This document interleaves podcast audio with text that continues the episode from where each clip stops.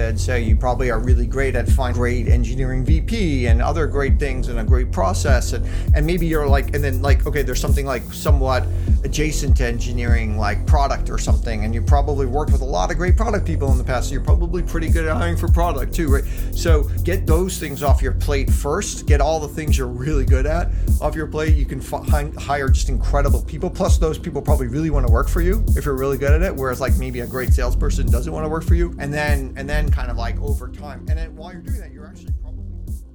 Welcome to Innovation and Leadership, where I interview uncommonly high achievers like top investment fund managers, elite special operations soldiers, startup CEOs who sold their companies for billions of dollars, pro athletes, Hollywood filmmakers, really as many different kinds of experts as I can. The whole idea is to hear how they did it and then what advice they have for the rest of us that can be applied to the organizations we're trying to grow and innovate. Thanks for listening, and I hope you enjoyed today's show. Today on the show, we've got Auren Hoffman. Auren, thanks for doing this. Thanks, Jess. Happy to be here. So you've got an exciting background. You know, CEO of SafeGraph is is cool, but there's a lot more to it. Investor in 70 companies, uh, founder of uh, a company that had some pretty big success being public. Can you give us kind of the the, the brief overview? The, the, how did you get from starting your career to CEO at SafeGraph? Sure. Just well, started a first company when I was in college. I had to pay my way through college and started running out of money my junior year. So we started an internet company, and then just kind of like that kind of one thing led to another, and just kept kept doing that, kept doing that that, that career move. So, give people a little bit of background on uh, on Ramp on LiveRamp. Uh, LiveRamp, my last company, was uh, is a middleware company, so it basically connects marketing applications to one another. I think every time you start a company, it's important that you have some sort of secret, so something that you believe that other people don't believe.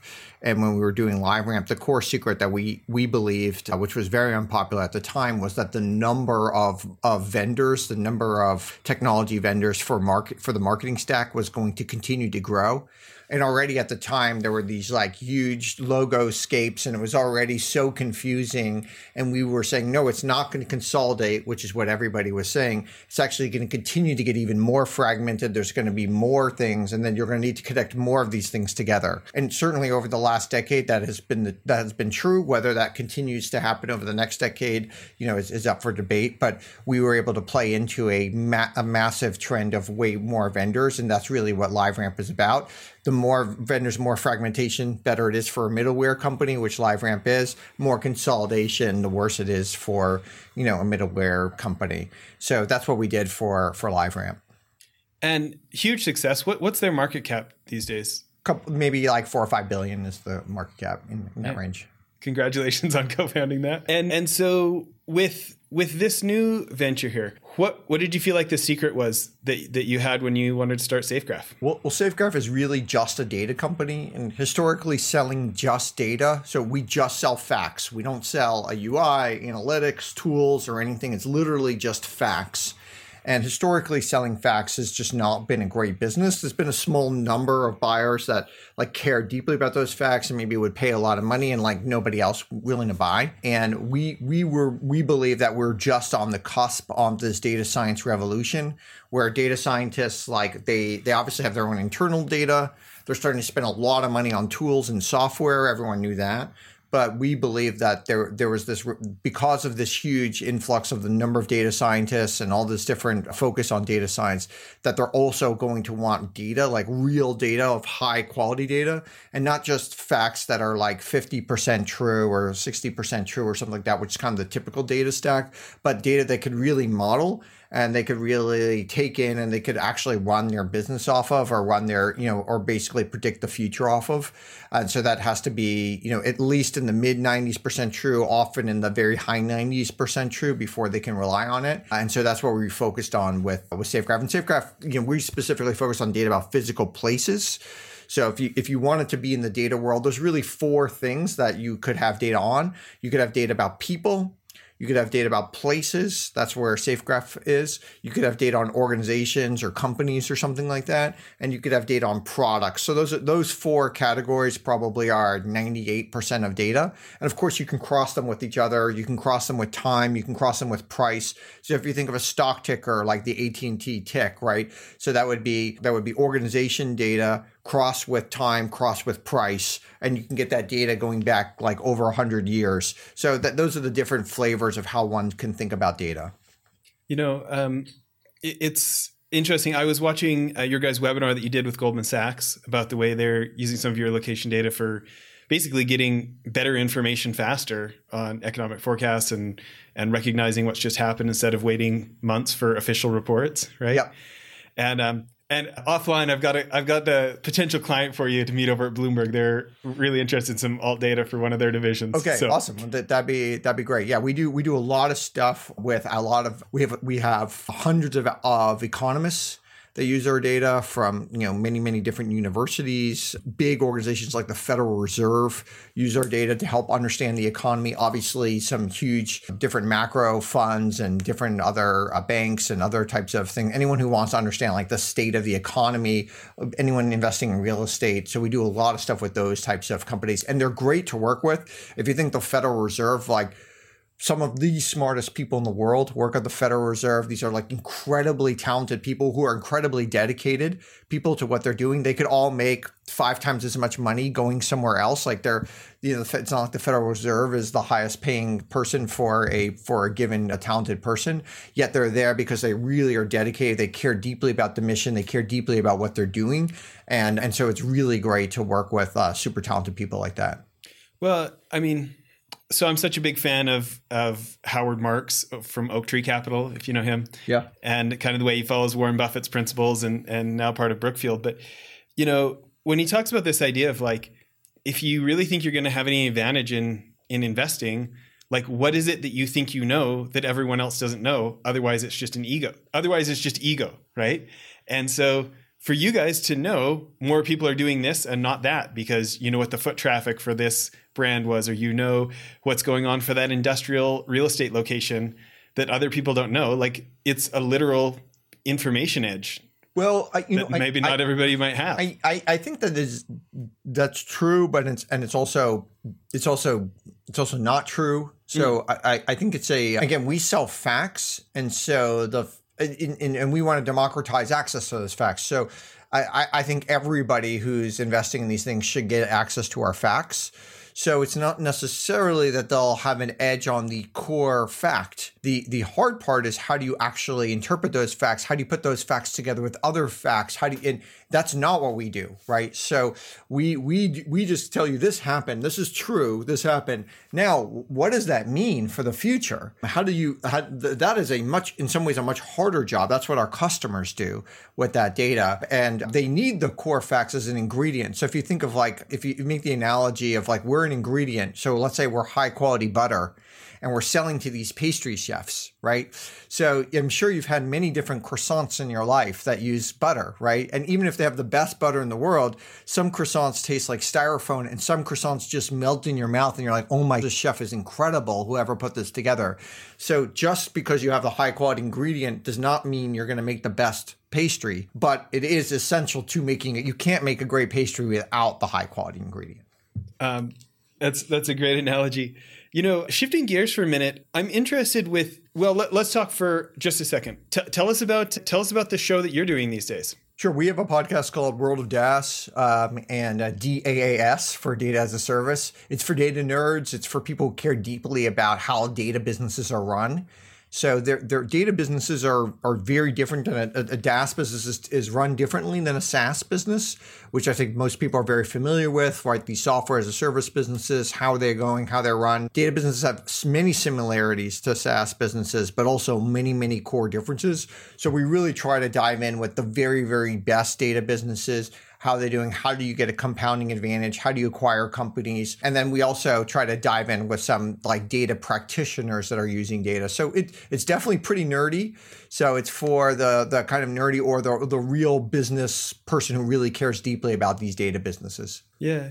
Um, you know, I feel like this has been such an incredible service to me to be able to interview such innovative people and people who have accomplished so much like yourself it's been like such an upgrade to my thinking. I'm interested if you've experienced that at all. Like uh, let's talk about a couple of guys. Henry Schuck ceo of ZoomInfo you know 17 billion dollar market cap company. What's what's one like CEO insight that maybe you got from that. Yeah, yourself? sure. So I mean, so again, we run SafeGraph. SafeGraph is, as of this recording, hundred people. So we're much much smaller than ZoomInfo is, but but we are actively trying right now to acquire other companies one of the most successful acquirers over the last 10 years has been ZoomInfo. They've just been they've done an incredibly good job of acquire of figuring out what companies to acquire, how do you actually acquire them, how do you get that to be productive, etc. And we spent a, a, at least a third of the episode just actually walking through what's the playbook how do you do it how do you use debt versus equity how do you think about what, what do you you know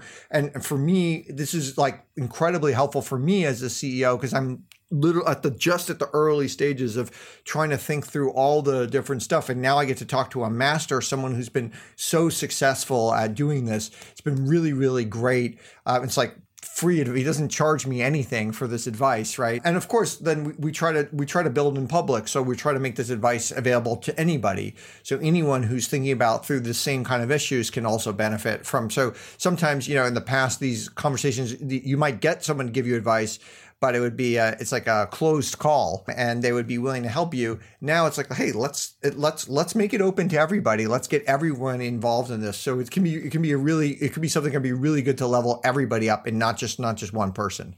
Yeah. Um going through that conversation and digging into the way his brain works on it are there any ahas that you remember from, from that conversation? Well I, I mean i think on the on the on the on the particular thing about doing m&a and for a data company so M&A for a data company is very different than doing M&A for a for a SaaS company. So the first big difference is you don't have a UI.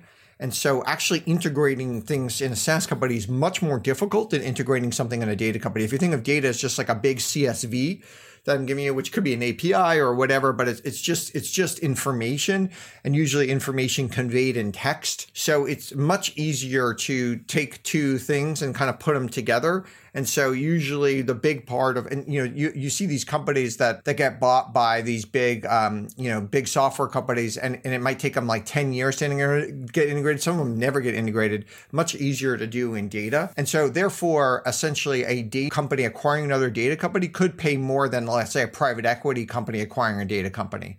Right. Whereas in software that's not always the case. And and you could see a scenario where like the private equity company would pay more than the software company because there's just a lot more synergies on the data company. And then the second thing is like, okay, well, if you're buying a company, how do you do it in the least expensive way as possible? And if you're a company, if you're a super fast growing company, whether it's ZoomInfo or whether it's Safe, our equity is extremely expensive.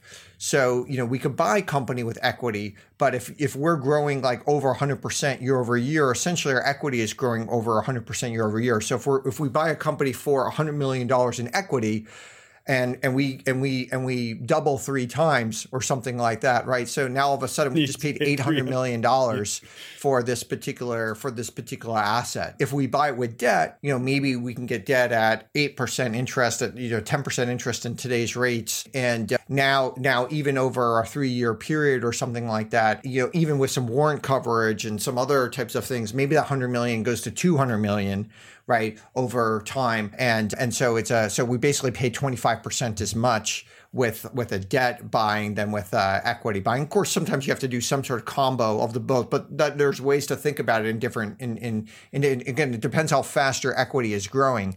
But if you perceive your equity to be growing very very fast which which certainly we do and he did at ZoomInfo, then you should be much more stingy about giving that up as opposed to other types of ways to acquire companies.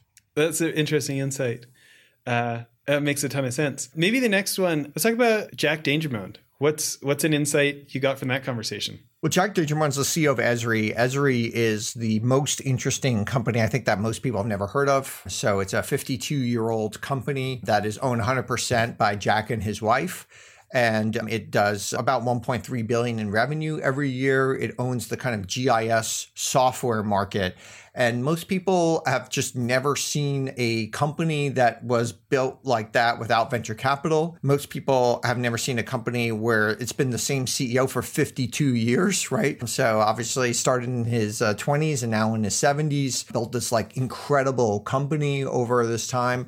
And I, think when you build a company and you build it for the long haul, then you just think about it in a very, very different way. And and it's really just about compounding. Imagine just like compounding 20% every single year, like you're gonna get really, really big, but it might take you 50 years to get really, really big. And it's also just a company that I admire greatly. He's a CEO that I admire and um, I think it, it, he's not. I mean, he's multi-billionaire, et cetera. But no one, really, no one outside of his field's ever heard of him. I mean, unless you're like reading the Forbes 400, like going through every single person or something. I don't think anyone's really ever, uh, you know, except in the GIS field. But I think he should be much, much more well known. And he's also just an incredibly nice and an accessible person, and so has not led let any of that success gone to his head. And I think partially because it wasn't like he became an overnight success. It was like a 52 year success.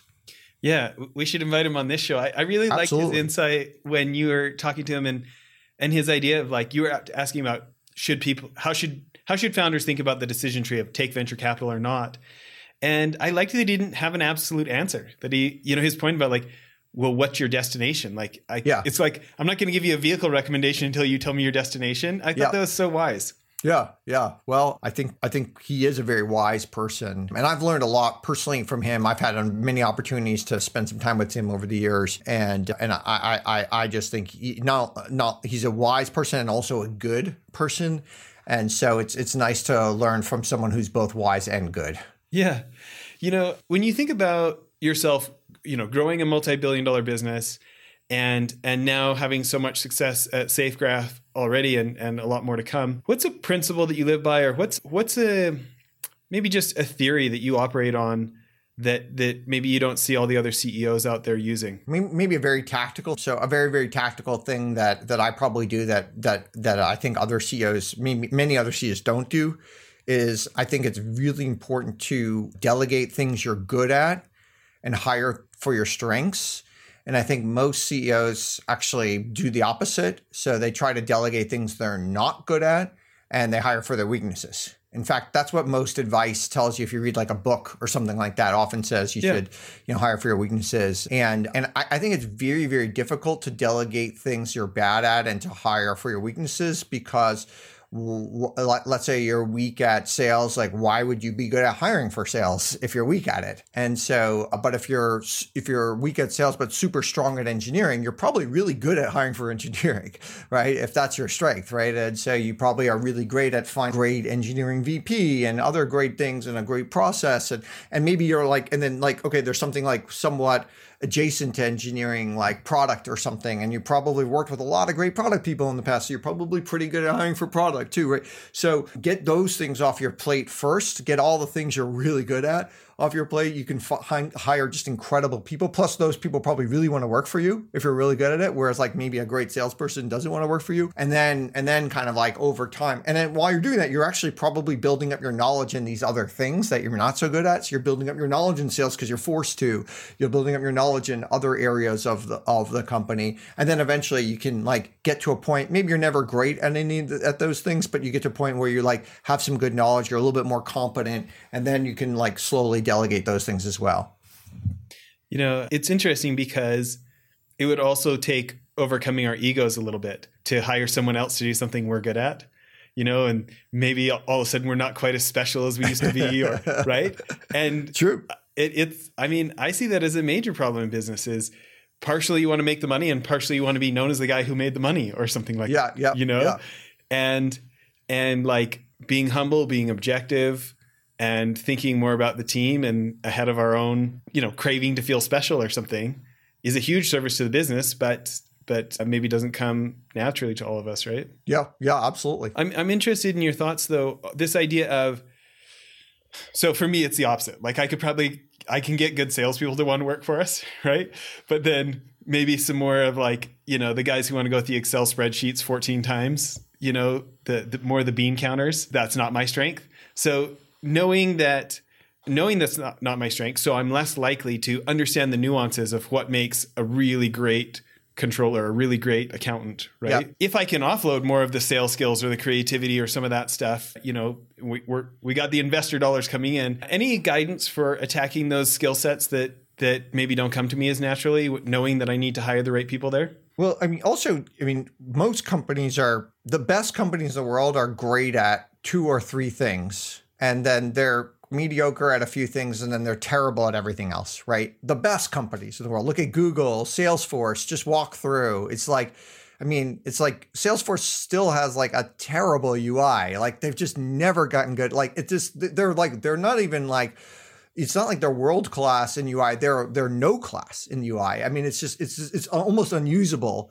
their UI, and they're still an amazing company. So you know, and just so just like every every person, right? Whether it's you know whether it's your spouse or whether it's you know uh, someone you worked with or whether it's yourself, like we all have glaring weaknesses, but we also have these like incredible strengths. If you think of of different people, like I think it's okay to play to your strengths and just be okay that in certain areas you will you know hopefully you go from terrible to mediocre in these in these areas but you just you need a small number that you're amazing at that you're just like i mean google just has incredible engineers right and you you know that they're like like okay what is google great at they're great at engineering there's a lot of other stuff that they're still even though they're you know one of the best companies in the history of the world there's still so many things that they're they're maybe mediocre at and it's okay because they're so good at a small number of things. That's great. You know, one of my favorite uh, things to ask people, and, and, we're kind of winding up for part one here, people. Everybody tune in for part two. I got a bunch more questions for Auren, but what's one of the best pieces of advice you ever? Well, that's a really good question. I would say.